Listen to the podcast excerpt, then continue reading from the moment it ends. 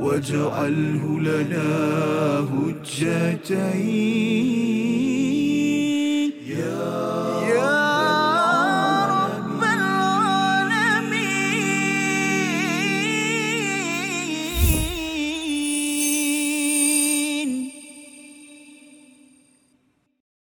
ثم عفونا عنكم من بعد ذلك لعلكم تشكرون.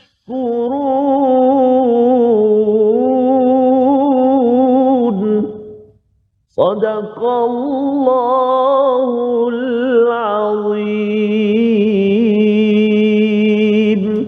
Assalamualaikum warahmatullahi wabarakatuh. Alhamdulillah wassalatu wassalamu ala Rasulillah wa ala alihi wa man wala syada la ilaha illallah syada Muhammadan abduhu wa rasuluh. Allahumma salli ala sayidina Muhammad wa ala alihi wa sahbihi ajma'in. Amma ba'du. Apa khabar tuan-tuan dan puan yang dirahmati Allah sekalian? Kita bertemu dalam My Quran Time. Quran Salat Infak untuk sama-sama kita melihat kepada bahagian yang kedua daripada halaman yang ke-8 pada ayat yang ke-52 hingga ayat 54 pada hari ini bersama Al-Fadil Ustaz Tarmizi Abdul Rahman. Khabar Ustaz? Alhamdulillah Al-Fadhil Safa sihat ya.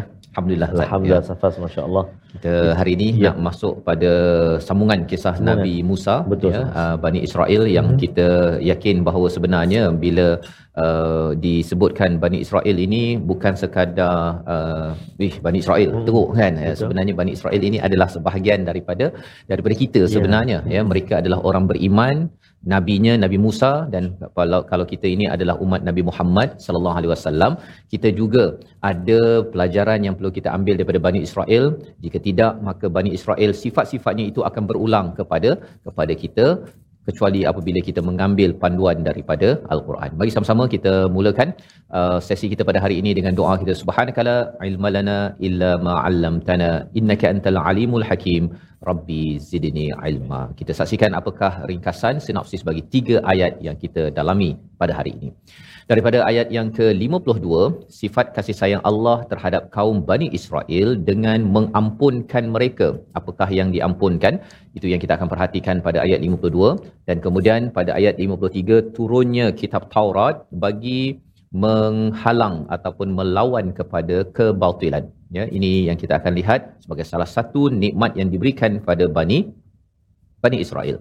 Kemudian pada ayat 54 cara bertaubat kaum Nabi Musa ya iaitu apabila mereka sudah terlibat dengan satu amalan syirik iaitu mengambil uh, lembu ya uh, emas sebagai sembahan bagaimana mereka bertaubat ini yang kita akan lihat bersama pada pada hari ini. Mari sama-sama kita baca ayat 52 hingga 54 dibimbing dipimpin Al-Fadil Ustaz Tarmizi. Sila Ustaz. Terima kasih Al-Fadhil Safa Fazrul. Bismillahirrahmanirrahim. Assalamualaikum warahmatullahi wabarakatuh. Alhamdulillah.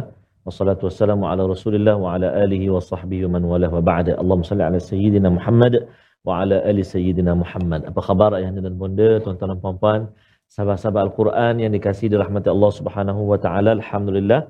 Uh, kita bertemu bersua kembali pada hari ini dan pastinya Ustaz Faz eh, kita tak berdua pada saat ini Ya. kita ditemani oleh sahabat-sahabat uh, kumpulan Nurul Jannah uh, section 24 Shah Alam Syah Alam. kampung Safas ha? Hmm. Ah, semua Allah sihat apa khabar semua Terima kasih kerana sudi berkunjung dan bersama mengimarahkan majlis ilmu pada hari ini Mhm. dalam My Quran Time. Tak Ya. lupa Ustaz Fas, Kumpulan? kita, ya bersama dengan kumpulan Istiqamah. Ya, Ah, kumpulan. Istiqamah kita yang senantiasa Bersama. bersama. Uh, mengisi masa dan juga mewarnai My Quran Time bersama menelusuri setiap ayat bersama kami insya-Allah. Alhamdulillah. InsyaAllah. Kita pun nak ajak Ustaz Fas ya, semua Ya. sahabat-sahabat Al-Quran tuan-tuan dan puan-puan yang berkelapangan untuk sama-sama hadir menuntut ilmu secara langsung ha, di studio ini. Moga-moga satu hari nanti kita dapat bersua insya-Allah taala. Uh, kita nak mulakan bacaan di ayat yang ke-52 sehingga ayat yang ke-54. Uh, ayat 52 53 itu alhamdulillah dia satu baris sahaja tapi ayat yang ke-54 tiga baris Ustaz Fas ha? panjanglah. Ha, jadi jom kita cuba tengok macam mana uh, uh, pengawalan nafas kita, pengawalan uh, waqaf dan juga ibtidak. Moga-moga uh, bacaan kita bacaan yang baiklah insya-Allah taala diterima Allah. Kita nak mula dulu dengan bacaan uh, Murattal Bayyati. Ha? Bacaan Murattal Bayyati insya-Allah. أعوذ بالله من الشيطان الرجيم ثم عفونا عفونا عنكم من بعد ذلك لعلكم تشكرون.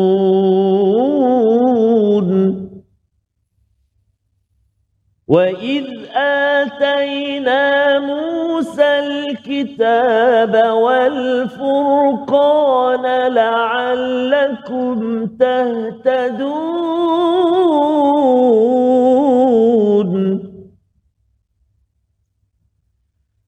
وإذ قال موسى لقومه يا قوم إنكم ظلمتم أنفسكم يا قوم إنكم ظلمتم أنفسكم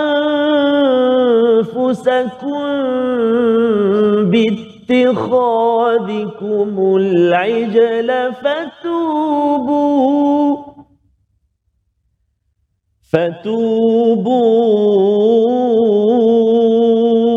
إلى بارئكم فاقتلوا.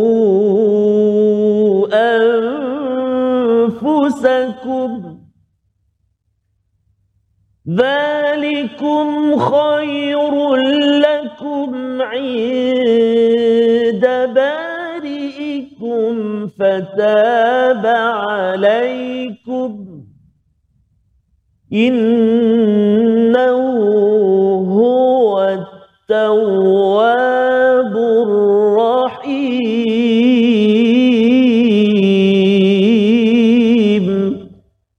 صدق الله العظيم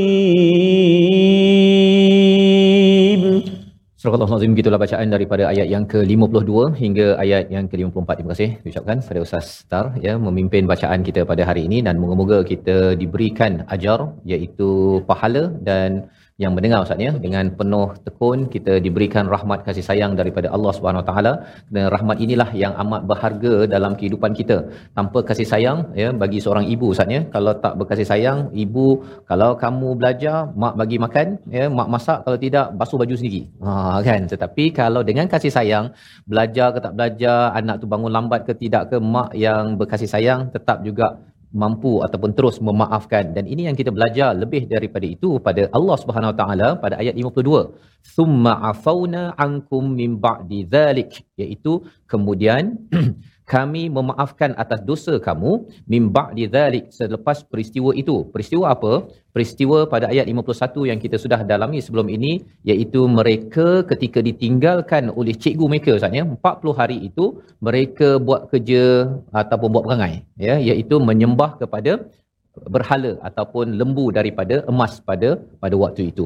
Jadi apabila mereka sudah buat uh, kesyirikan sebagai dosa besar ini maka Allah menyatakan thumma. Perkataan thumma ini maksudnya Allah memberi sela masa Ustaz ya. Sela masa mereka ni bukannya lepas buat dosa tu terus bertaubat. Mereka ni uh, kata oh, kita ni kena buat itu buat ini lama ya 40 hari tetapi selepas 40 hari itu mereka merasakan sebagai sebagai satu kesilapan mereka sedar perkara tersebut mereka bertaubat dan Allah menyatakan apa afauna afauna ini kami memaafkan selepas beberapa masa ya dan uh, Allah memaafkan ini la'allakum tashkurun Allah nyatakan di sini agar kamu itu ber, bersyukur Ha, mengapa pula digunakan perkataan tashkurun itu? Kerana bila Allah mengampunkan mereka, ini adalah peluang Ustaz ya. Allah tidak mengazab terus kepada Bani Israel. Kalau tidak, mereka ni mungkinlah ya, zaman dahulu ni kalau buat dosa je, buk kena. Ya? Eh, buat terus kena. Tetapi kerana kerana Allah yang penuh kasih sayang, sanggup ataupun sudi untuk memaafkan mereka, beri masa kepada mereka untuk bertaubat dan Allah ampunkan mereka agar apa? Agar mereka menghargai kepada peluang yang Allah berikan. La'allakum tashkurun itu bersyukur dengan peluang yang ada, bersyukur dengan dengan nabi yang diutus, bersyukur dengan dengan Allah tidak mengazab, bersyukur agar kembali berbuat kebaikan. Itu poinnya Ustaz ya. Jadi dalam hidup kita sebenarnya bila kita ada buat dosa, kemudian kita macam lambat bertaubat tapi Allah masih lagi tak azab kita Ustaz. Ya, kalau Allah azab kita, semayang subuh pagi tadi dia lewat ke ataupun kita mengumpat kawan semalam ke, terus dia hari ini boleh je pecah mata ke? Boleh Allah nak buat begitu. Tetapi Allah beri kemaafan pada Bani Israel, Allah beri kemaafan kepada kita la'allakum tashkurun agar kita ini ber, bersyukur. Jangan kufur Ustaz ya. Lawan pada syukur ni kufur. Maksudnya alah ini sebenarnya tak ada apa-apa. Allah memang okey, saya okey. Tak. Sebenarnya Allah memberi kita peluang. Kalau Allah tak beri kita peluang, memanglah Bani Israel pun tak ada, orang Yahudi pun tak ada, orang Islam uh, di Malaysia pun tak ada Ustaz. Ya, dosa je pum terus Allah Allah mengazab kepada sesuatu sesuatu kaum. Dan Allah tidak mengazab pada satu kaum ini hatta sehingga apabila didatangkan utusan ataupun cikgu. Itu yang Allah nyatakan pada ayat yang ke-53. Sama-sama kita baca ayat ini dipimpin Al-Fadil Ustaz Tarmizi Abdul Rahman. Silakan. Terima kasih kepada Ustaz Fazrul. Subhanallah. Maha kasih ayat, maha, maha kasih Allah. Maha sayangnya Allah pada kita. Subhanallah. Bahkan Ustaz Fazrul, uh, lebih nikmat yang Allah Ta'ala beri. Walaupun jauh, makin banyak nikmat. Ha, Betul. tapi barang diingatlah. Maksudnya banyaknya pertambahan nikmat itu untuk menjauhkan lagi sebenarnya. Nauzubillah min zalik kan. Baik, jadi ayat yang ke-53. Ayat 53 jom kita baca. A'udzubillahi minasyaitonirrajim. وَإِذْ آتَيْنَا مُوسَى الْكِتَابَ وَالْفُرْقَانَ لَعَلَّكُمْ تَهْتَدُونَ صدق الله العظيم Surah Al-Nazim ayat yang ke-53 adalah satu jawapan bagaimana kita ingin mengisi peluang yang Allah beri ketika kita mungkin ada buat silap. Bani Israel berbuat kesilapan dan diampunkan. Allah beri peluang itu untuk disyukuri. Dalam bersyukur, peluang yang ada itu perlu diisi dengan satu aktiviti. Aktivitinya apa? Kita berehat sebentar, kita kembali semula dalam My Quran Time, Quran Salat Infaq insya-Allah.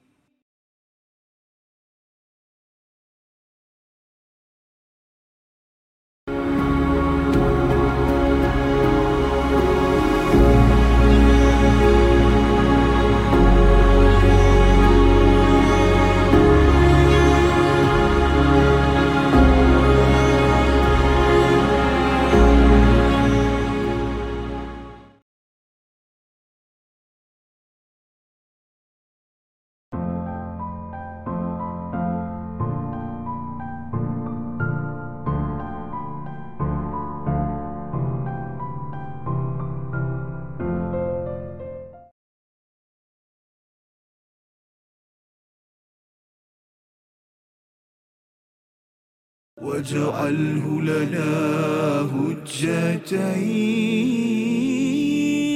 يا يا رب العالمين.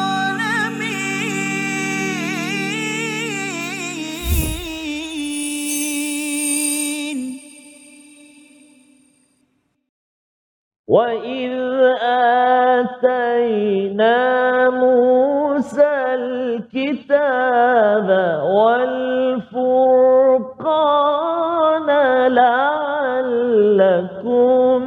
تَهْتَدُونَ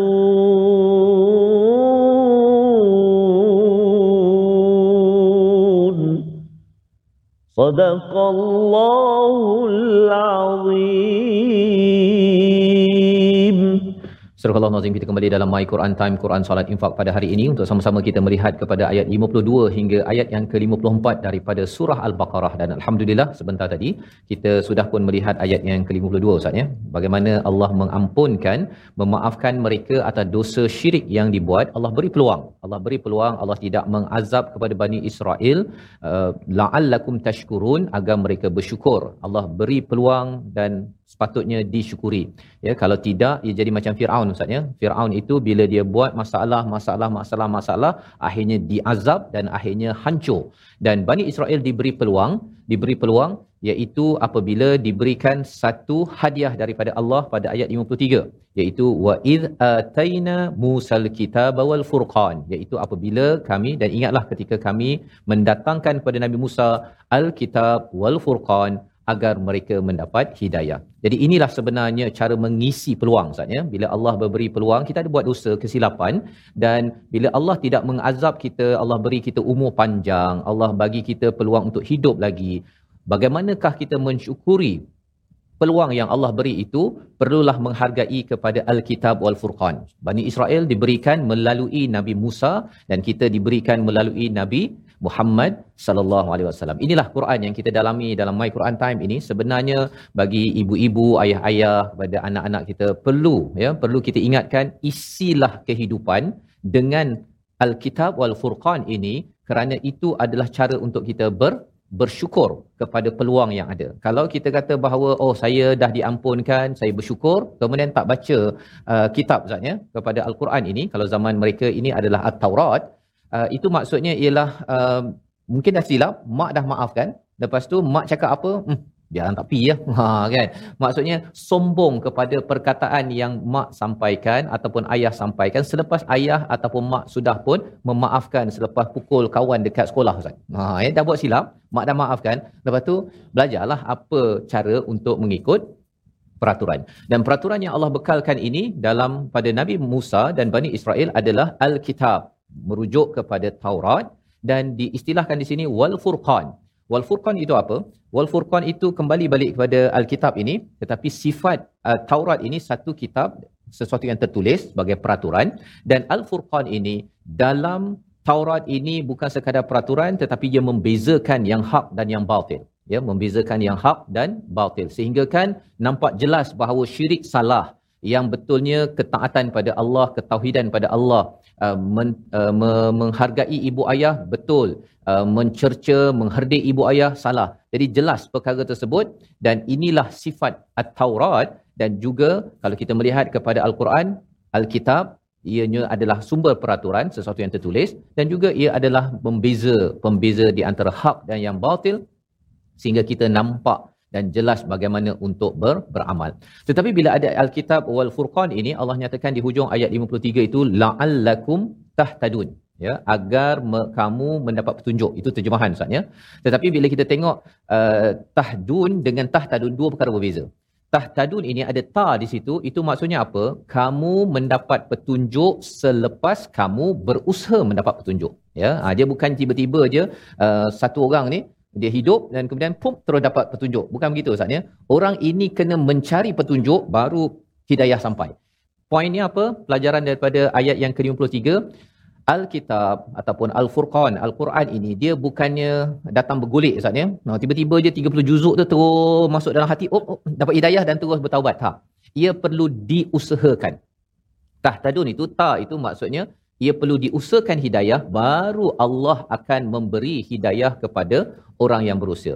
Jadi kita mengucapkan tahniah lah Ustaz kan. Kita bersyukur pada uh, puan-puan tuan-tuan yang berada di studio kan daripada jauh dekat datang dan juga yang berada di depan kaca TV ataupun di Facebook di YouTube setiap hari nak cari okey saya nak cari uh, Quran time untuk saya mendapat hidayah itu sebenarnya menepati insya-Allah perkataan tahtadun ya.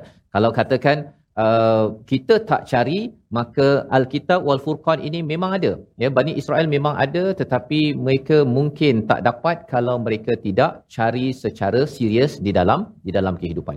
Jadi ayat 53 kita ulang sekali lagi untuk kita pastikan kita faham bahawa Quran ya ataupun Alkitab wal Furqan pada zaman kita ini Al-Quran ya pada zaman mereka itu Taurat kalau tidak diusahakan ianya tidak akan datang bergolek ia tersembunyi terakam dalam perkataan tahtadun ayat 53 sama Ustaz. Terima kasih kepada Ustaz Fazrul, tuan-tuan dan puan-puan sahabat Al-Quran yang kasihi rahmati Allah Subhanahu wa taala.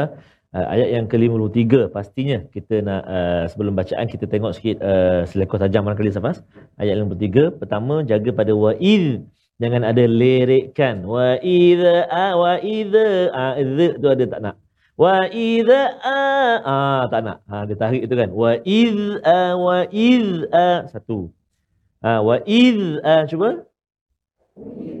Bagus subhanallah ha, satu. Kemudian pada kalimah sama juga musal kitab tu. Dia berlaku kadang Safasa. Musal ki musal. Hmm. Musal kitab. Allahu akbar dia tekan tu. Musal kitab. Cuba. Bagus. Dan yang terakhir kalimah yang barangkali dalam ayat ini antara kalimah uh, fokus kita Safasa dah tadun. Ha, huruf ha. Pangkal halkum kita. Dah dah jangan tolak pergi tengah. Tahtadun. Geleng kepala lagi. Tahtadun. Ha, ha pangkal. Tahtadun. Cuba baik mari kita baca ayat yang ke-53 a'udzubillahi minasyaitonirrajim وَإِذْ آتَيْنَا مُوسَى الْكِتَابَ وَالْفُرْقَانَ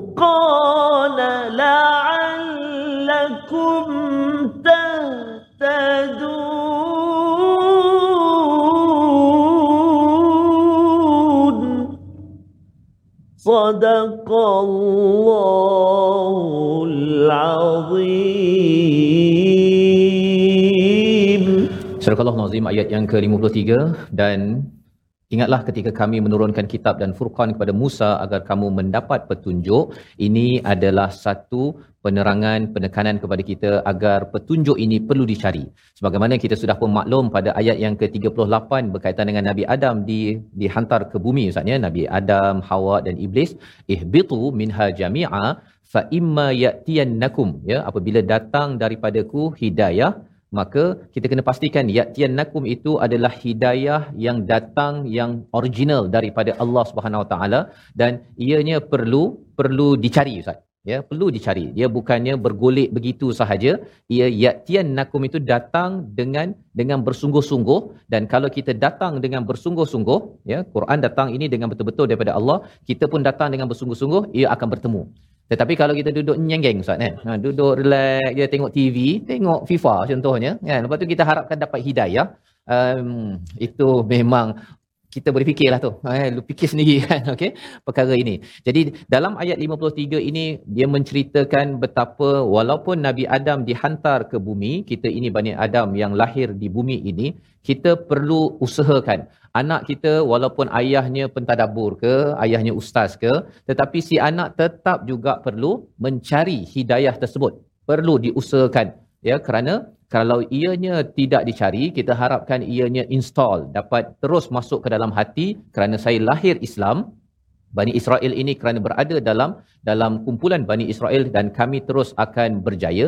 Itu adalah satu pendapat yang tidak tidak benar. Jadi ini pelajaran daripada ayat yang ke-53 bagaimana mengisi peluang Allah ampunkan kita. Pasal mengampunkan ini maksudnya kalau Allah azab sebenarnya asas kepada Bani Israel ini mereka ini awalnya mulia. Ya, kalau kita tengok sejarah, awalnya Bani Israel ini, uh, Nabi Yakub, anaknya Nabi Yusuf, kan dia masuk telaga pergi ke ke Mesir daripada bumi Syam. Jadi datang ke sana dan kemudian naik jadi pemimpin. Kan mulia. Bani Israel pada waktu itu amat mulia.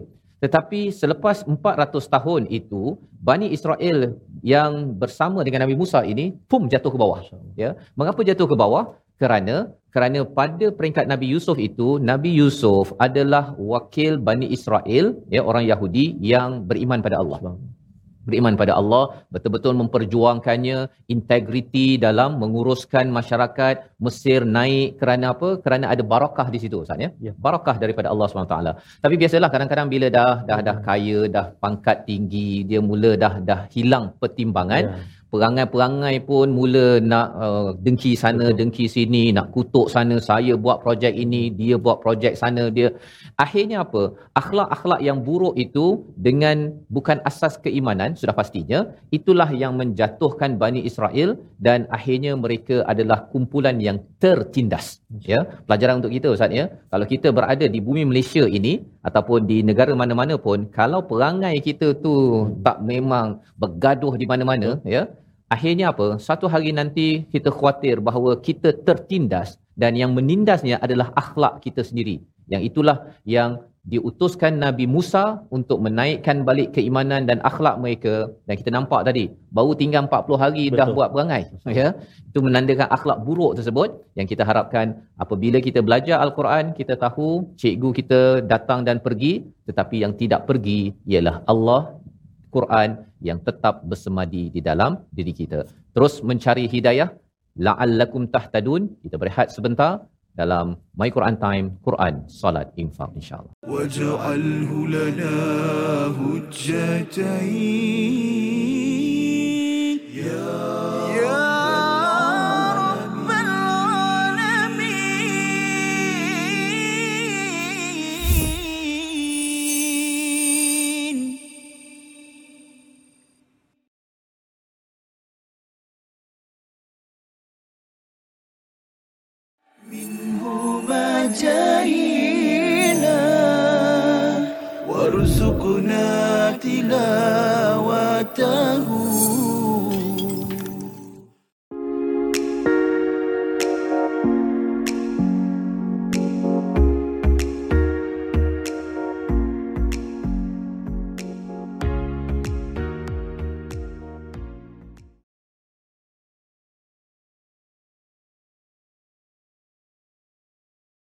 واجعله لنا هجتين يا رب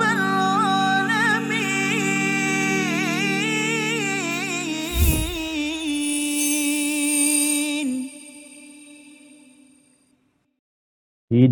Hidayah Kelipan cipta cintaku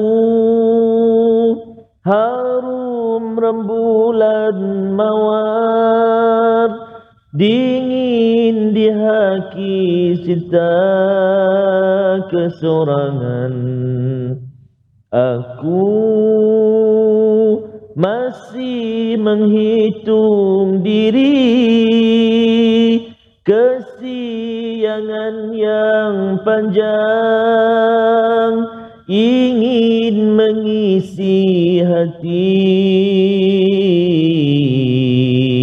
Padamu kasih Satukan aku dengan rahmatmu Dengan kalimah malam siangku. Berliku-liku duri dugaan Siratan cinta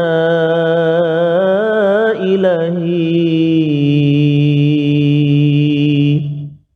La'allakum tahtadun Perjuangan kita selagi nyawa dikandung badang ha? Oh, bunyi Terengganu sikit ya. Nyawa dikandung badang ha? Padang. ha, Nyawa dikandung badan Itulah perjalanan dan perjuangan kita mencari mencari Hidayah. dan mencari hidayah. Betul, Bukan tunggu seru. Bukan. Takut mati dulu. Mhm.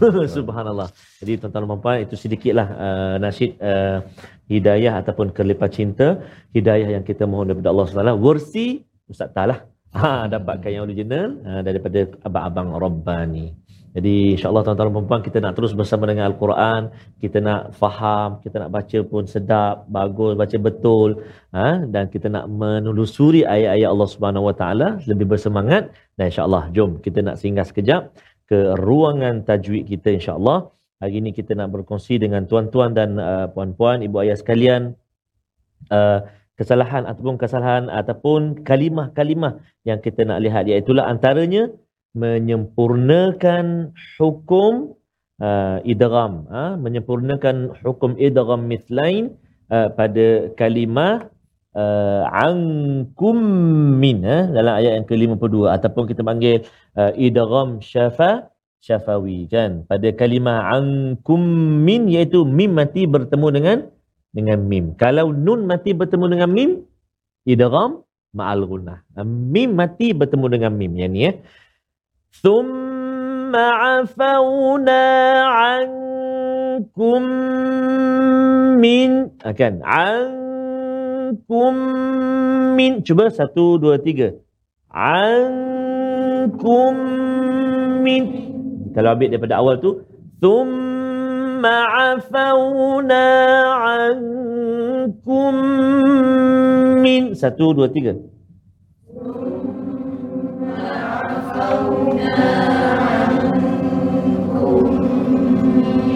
Bagus, subhanallah. Ha? ha. Kalau yang selepas dia tu, uh, angkum mim ba'di lain pula. Tu nun mati. Ha, tu nun mati bertemu dengan ba. Apa? Iqa. Iqla. Bagus, subhanallah. Sekali lagi.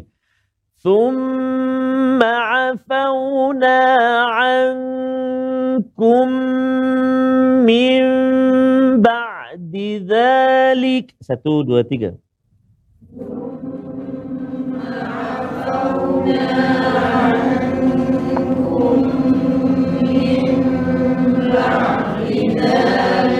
Bagus. Hukum mim mati ialah apabila huruf mim sakinah iaitu mim mati bertemu dengan huruf hijaiyah. Hukum ini terbahagi pada tiga. Ha, mim mati dibagi pada tiga kan. Satu, ikhfa syafawi. Mim mati bertemu dengan ba. Satu huruf kan. Kemudian idgham mithlain. Ada kata idgham mithlain saghir ataupun ada kata idgham syafawi. Mim mati bertemu dengan mim. Yang selebihnya itu selain daripada itu mim mati bertemu selain daripada dua huruf ini nama dia izhar syafawi. Kat mana? Tu la'allakum tashkurun. Akhir ayat 52 tu. La'allakum tashkurun. Jadi kita tak boleh dengung kat situ. Kalau yang tadi idgham mislain sorry tadi kita dengung dua hara dua harakat. Sekali lagi. Ankum min satu dua tiga. Bagus. Dengung berapa rakaat? Allah. Ah ha, dua harakat, jangan dua rakaat. Ah tersalah ustaz kata. Ustaz lain kata. Lalu usik dia ha, dua harakat, ha, dua rakaat. Baik, kita nak melihat pula pada kalimah la'allakum.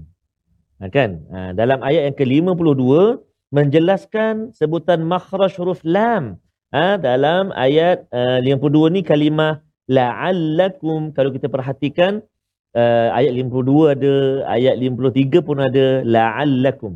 Supaya lam tu dia tak bunyi tebal. Ada setengah baca dia bunyi tebal. Mim ba'di zalika la'allak. Oh, la'allak tebal. Ha, dia tak tebal. Ha, kan? Ha, la'allakum. Cuba sebut. La'allakum. La'alla. La'alli. La'allu. Alla. Illi. Ullu. Jangan gulung. Allah, illi, ullu. Jangan. Itu ada orang dia punya. Ah jangan kita jangan guna yang hayya ala solat. Oh. Ha Tu banyak makan capati tu. capati subhanallah. kan subhan. Jadi la- hati-hati pada menyebut kalimah la'allakum. Sekali lagi la'allakum. Bagus. Ha, dia mencabar sampai kadang-kadang bila uh, ada huruf isti'lat dengan dia. Mhm. Ha, kadang-kadang pada kalimah Allah contohnya uh, kalimah as-salah sebab kalau kita tak hati-hati ada kiraat yang lain baca lain. Ha. Dia menebalkan lam tu kan. Hmm. Ayat Allah Ah, solah. okey. Boleh macam tu eh? Kita pergi Mesir dengar tu balik sini tiru dekat balik Shah Alam. Hmm. Hayya 'ala solah. Kan? Hayya al-falah ikut sekali. Hayya 'ala al-falah. Eh, orang solah je. Dia falah pun ikut sekali. Jadi Sekali, ya. tak boleh sembrono lah maksudnya. Kena ada kita berjumpa sesi dengan dengan guru. Sebelum kita pergi kepada hafalan, ha, ayat yang kita nak hafal hari ni iaitu ayat yang ke-52 insya-Allah. Kita nak lihat sekejap apakah kalimah pilihan kita untuk uh, episod kali ini. Silakan Al-Fadhil Samas. Uh, Sama-sama kita saksikan apakah pilihan perkataan kita pada hari ini untuk sama-sama kita ambil pelajaran Ya. ya. Pilihan kita pada hari ini thumma afauna ankum iaitu perkataan yang perlu kita fokuskan tadi adalah afa Ustaz ya. Afa iaitu memaafkan, mengampunkan dan lebih daripada itu perkataan afa ni maksudnya sesuatu yang lebih ya. Itu sebabnya orang yang boleh memaafkan ya. Kalau kita cakap tentang siapakah apakah infak infak itu adalah afu ya sesuatu yang lebih. Jadi orang yang boleh memaafkan ni pasal dia selalu ada lebih Ustaz. Lebih kasih sayang lebih rezeki lebih kemaafan daripada Allah bila banyak sangat kasih sayang daripada Allah mudah untuk memaafkan orang lain dan itulah yang dibekalkan pada Bani Israel dimaafkan diberi peluang agar mereka bertaubat kepada Allah selepas mereka mengambil al-ajl iaitu lembu betina tersebut. Jadi ini yang kita lihat dalam surah Maidah, surah Al-A'raf, surah At-Taubah dan insya-Allah moga-moga kita mudah lagi menghafal kita pada hari ini. Silakan Ustaz. Terima kasih kepada Safas. Minta maaf mudah. Memaafkan tu belum belum Oh, tentu. Jadi kena banyak jemput kemaafan daripada Ya, Allah. betul. Subhanallah. eh. Baik.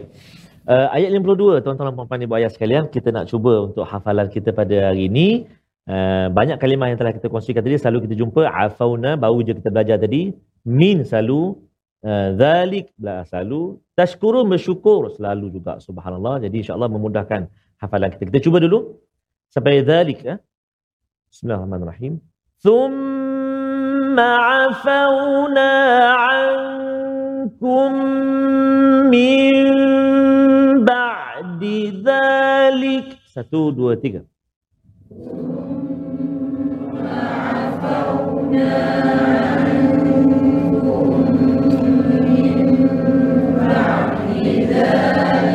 Ha, hati-hati afauna tu kadang-kadang sama dia ada juga setengah-setengah pembaca dia tel, telajak. Thumma afauna an eh dua dua harakat saja kat situ jangan panjang eh. Thumma afauna ankum min ba'di dhalik. Satu, dua, tiga.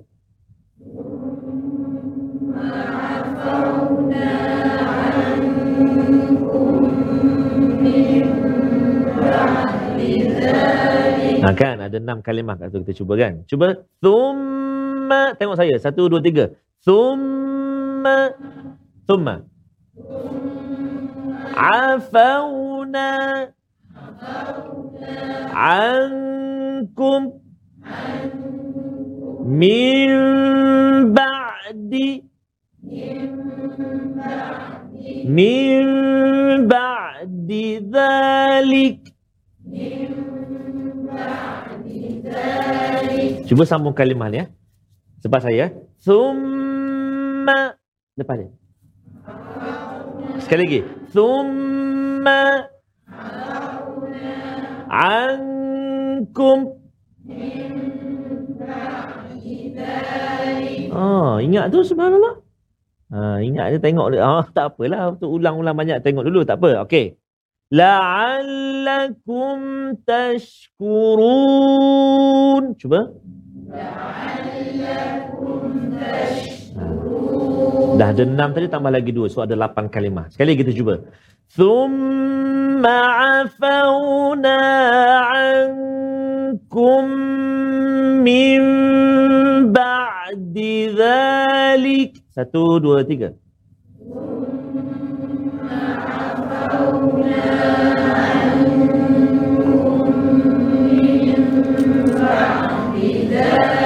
Cuba ni ya. Thumma afawna ankum min ba'di. Dia teralik lah Ustaz. Oh, teralik. Min ba'di. La'allakum. Masya Allah. Min ba'di. Ah, Alhamdulillah. Ah, itu antara latihan untuk hafal. Tapi bila baca nanti jangan patahan-patahan dia macam tu. Salah lah kan. Kalau berhenti kena wakaf kan. Ah, kena matikan baris tu kan. Akhir tu. Eh. Jadi insyaAllah moga-moga dipermudahkan Allah Subhanahu Wa Taala untuk kita terus bersama dengan Al-Quran, kita hafal dan kita ulang-ulang banyak kali insya-Allah taala. Kita nak rehat seketika, sahabat-sahabat Al-Quran semuanya kembali selepas ini dalam My Quran Time, Quran Salat Infaq. Jumpa selepas ini. Waj'alhu lana hujjatain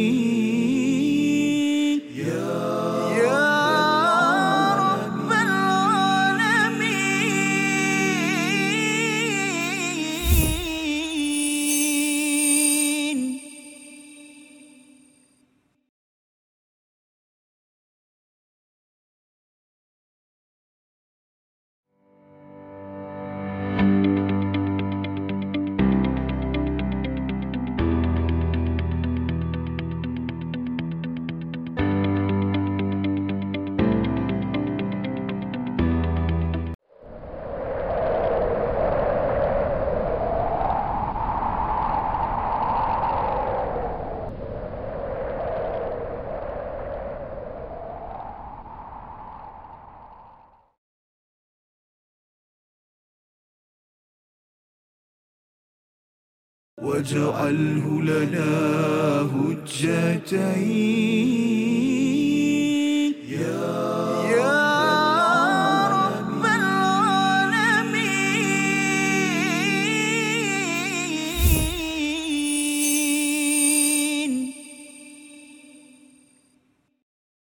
kita dalam My Quran Time. Hari ini untuk sama-sama kita melihat kepada ayat yang ke-52, 53 dan 54 dan alhamdulillah kita sudah melihat kepada bagaimana Allah mengampunkan kepada kesilapan Bani Israel dan Allah menghantar rasul yang bernama Nabi Musa dengan kitab sebagai panduan dan juga mengisi kepada kepada peluang yang diberikan oleh Allah Subhanahu Wa Taala. Bagaimanakah Allah mengampunkan mereka? Adakah mereka diampunkan begitu sahaja ataupun ada tindakan yang mereka perlu buat untuk bertaubat sehingga Allah mengampunkan mereka? Inilah jawapan yang kita lihat pada ayat 54. Kita baca bersama Al-Fadil Ustaz Tarmizi Abdul Rahman. Terima kasih Fadil Ustaz Fazrul. Tuan-tuan dan puan-puan ibu ayah sahabat Al-Quran dikasihi rahmati Allah Subhanahu Wa Taala. Kita sampai ke ayat yang ke-54 ada tiga baris. Uh, kita cuba uh, waqaf uh, uh, mana yang baik ataupun sampai nafas kita. Kalau kita tak sampai contoh kata uh, kalau mengikut Quran yang saya sedang uh, baca sekarang ni Quran Multazam ni panduan waqaf dia adalah pada kalimah anfusakum kan ya qaumi ya qaumi innakum zalamtum anfusakum. Uh, kalau kita boleh sampai dekat situ andai kata kita tak sampai contoh sampai innakum saja. Bolehlah mengikut nafas kita yang ada uh, dan kita berhenti dekat situ. Ulang kembali bacaan untuk permulaan. Eh. mari kita cuba insyaallah. Auzubillahi minasyaitonirrajim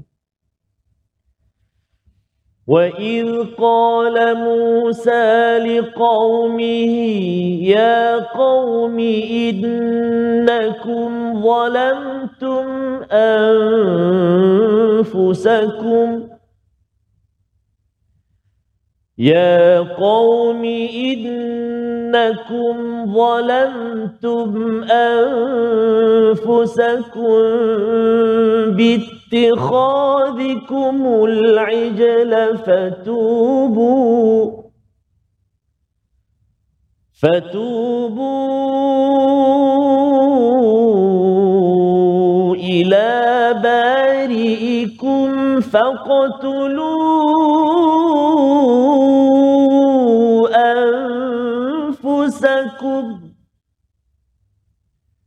ذلكم خير لكم عند بارئكم فتاب عليكم. إنه هو التواب الرحيم.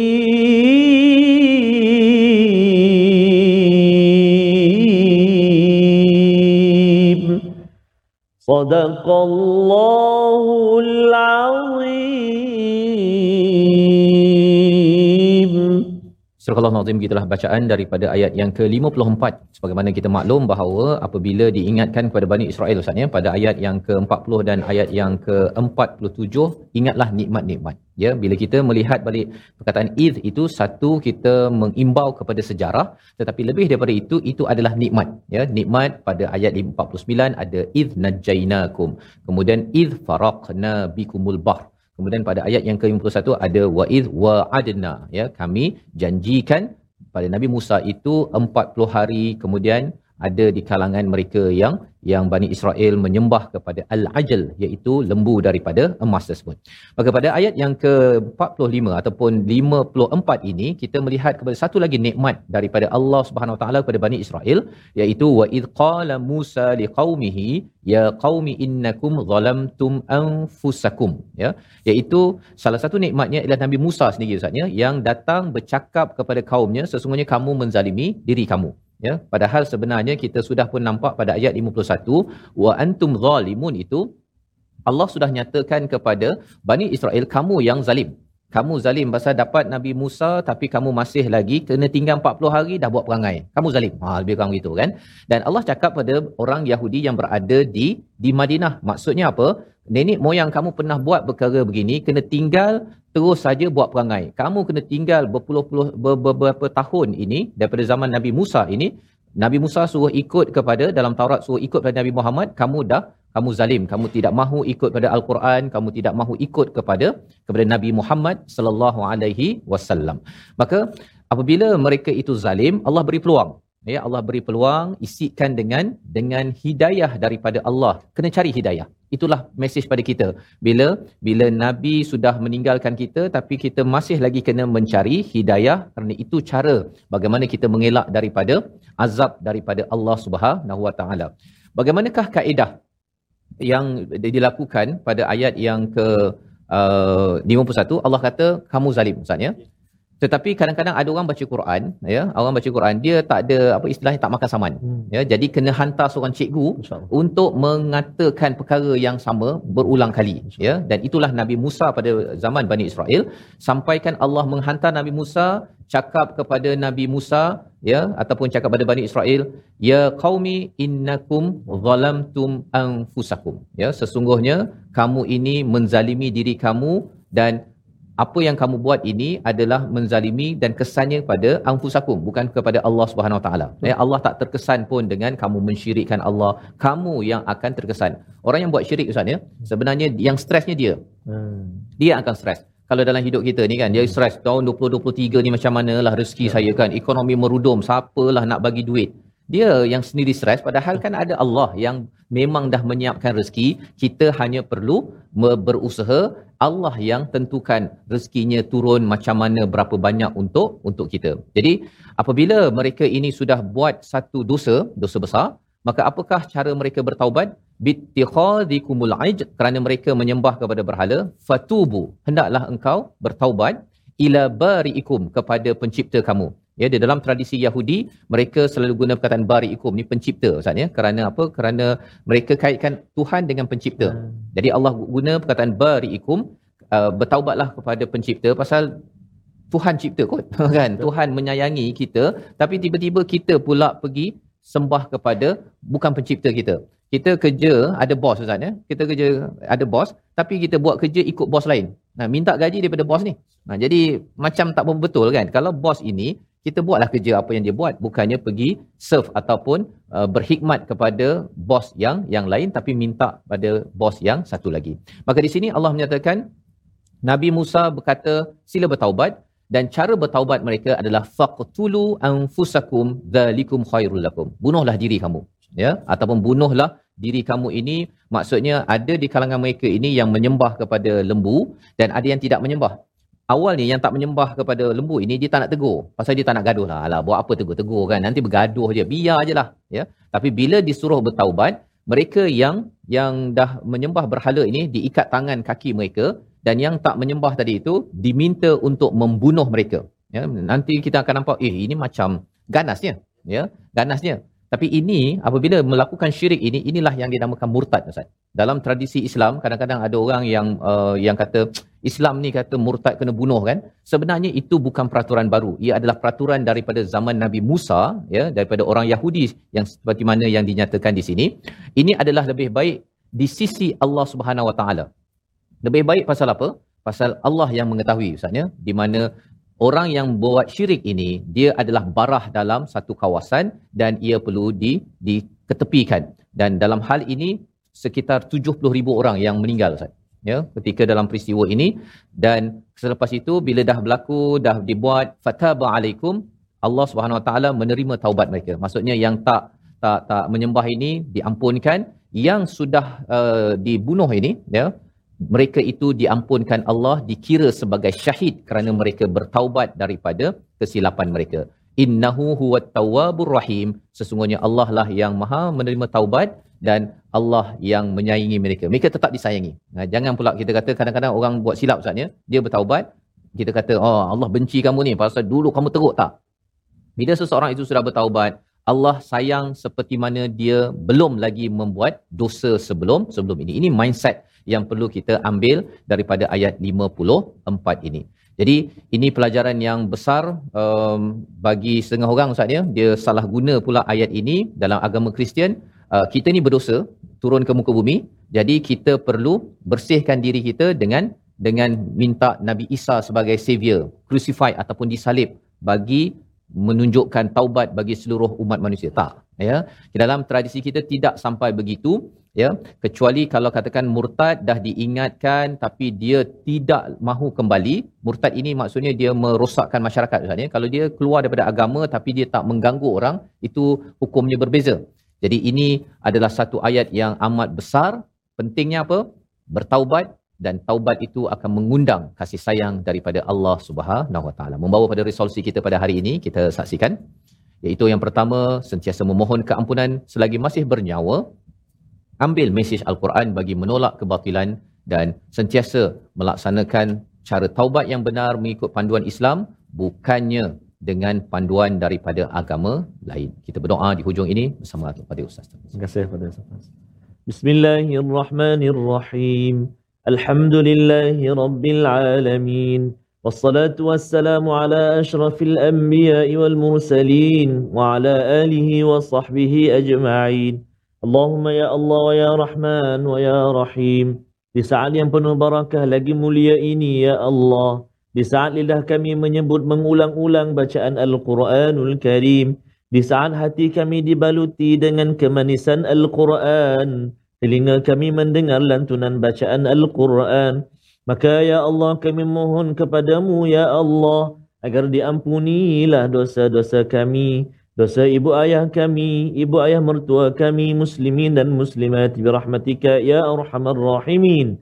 Wa sallallahu ala sayyidina Muhammadin wa ala alihi wa sahbihi wa baraka wa sallam. Walhamdulillahi rabbil alamin. Minna wa minkum taqabbal ya karim. Moga-moga Allah mengampunkan dosa kita, sentiasa kita bertaubat ya tanpa perlu kita mengikut pada panduan agama lain. Kita terus direct kepada Allah Subhanahu Wa Taala. Inilah yang kita ingin bina bersama dan moga-moga kita terus committed mencari hidayah kerana itu adalah tanda kita ini menghargai hadiah daripada Allah dan kita selalu berdoa rabbana zalamna anfusana wa illam taghfir lana tarhamna lanakunanna minal khasirin. Sebagaimana nabi adam mengakui kelemahan kesilapan yang yang ada.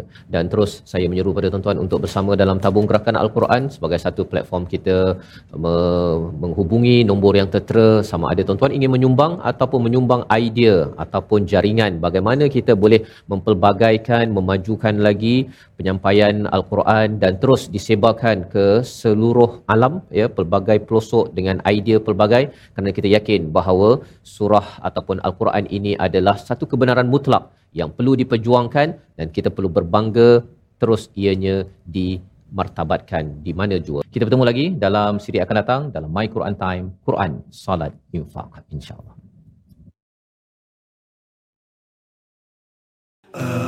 آناء الليل وأطراف النهار.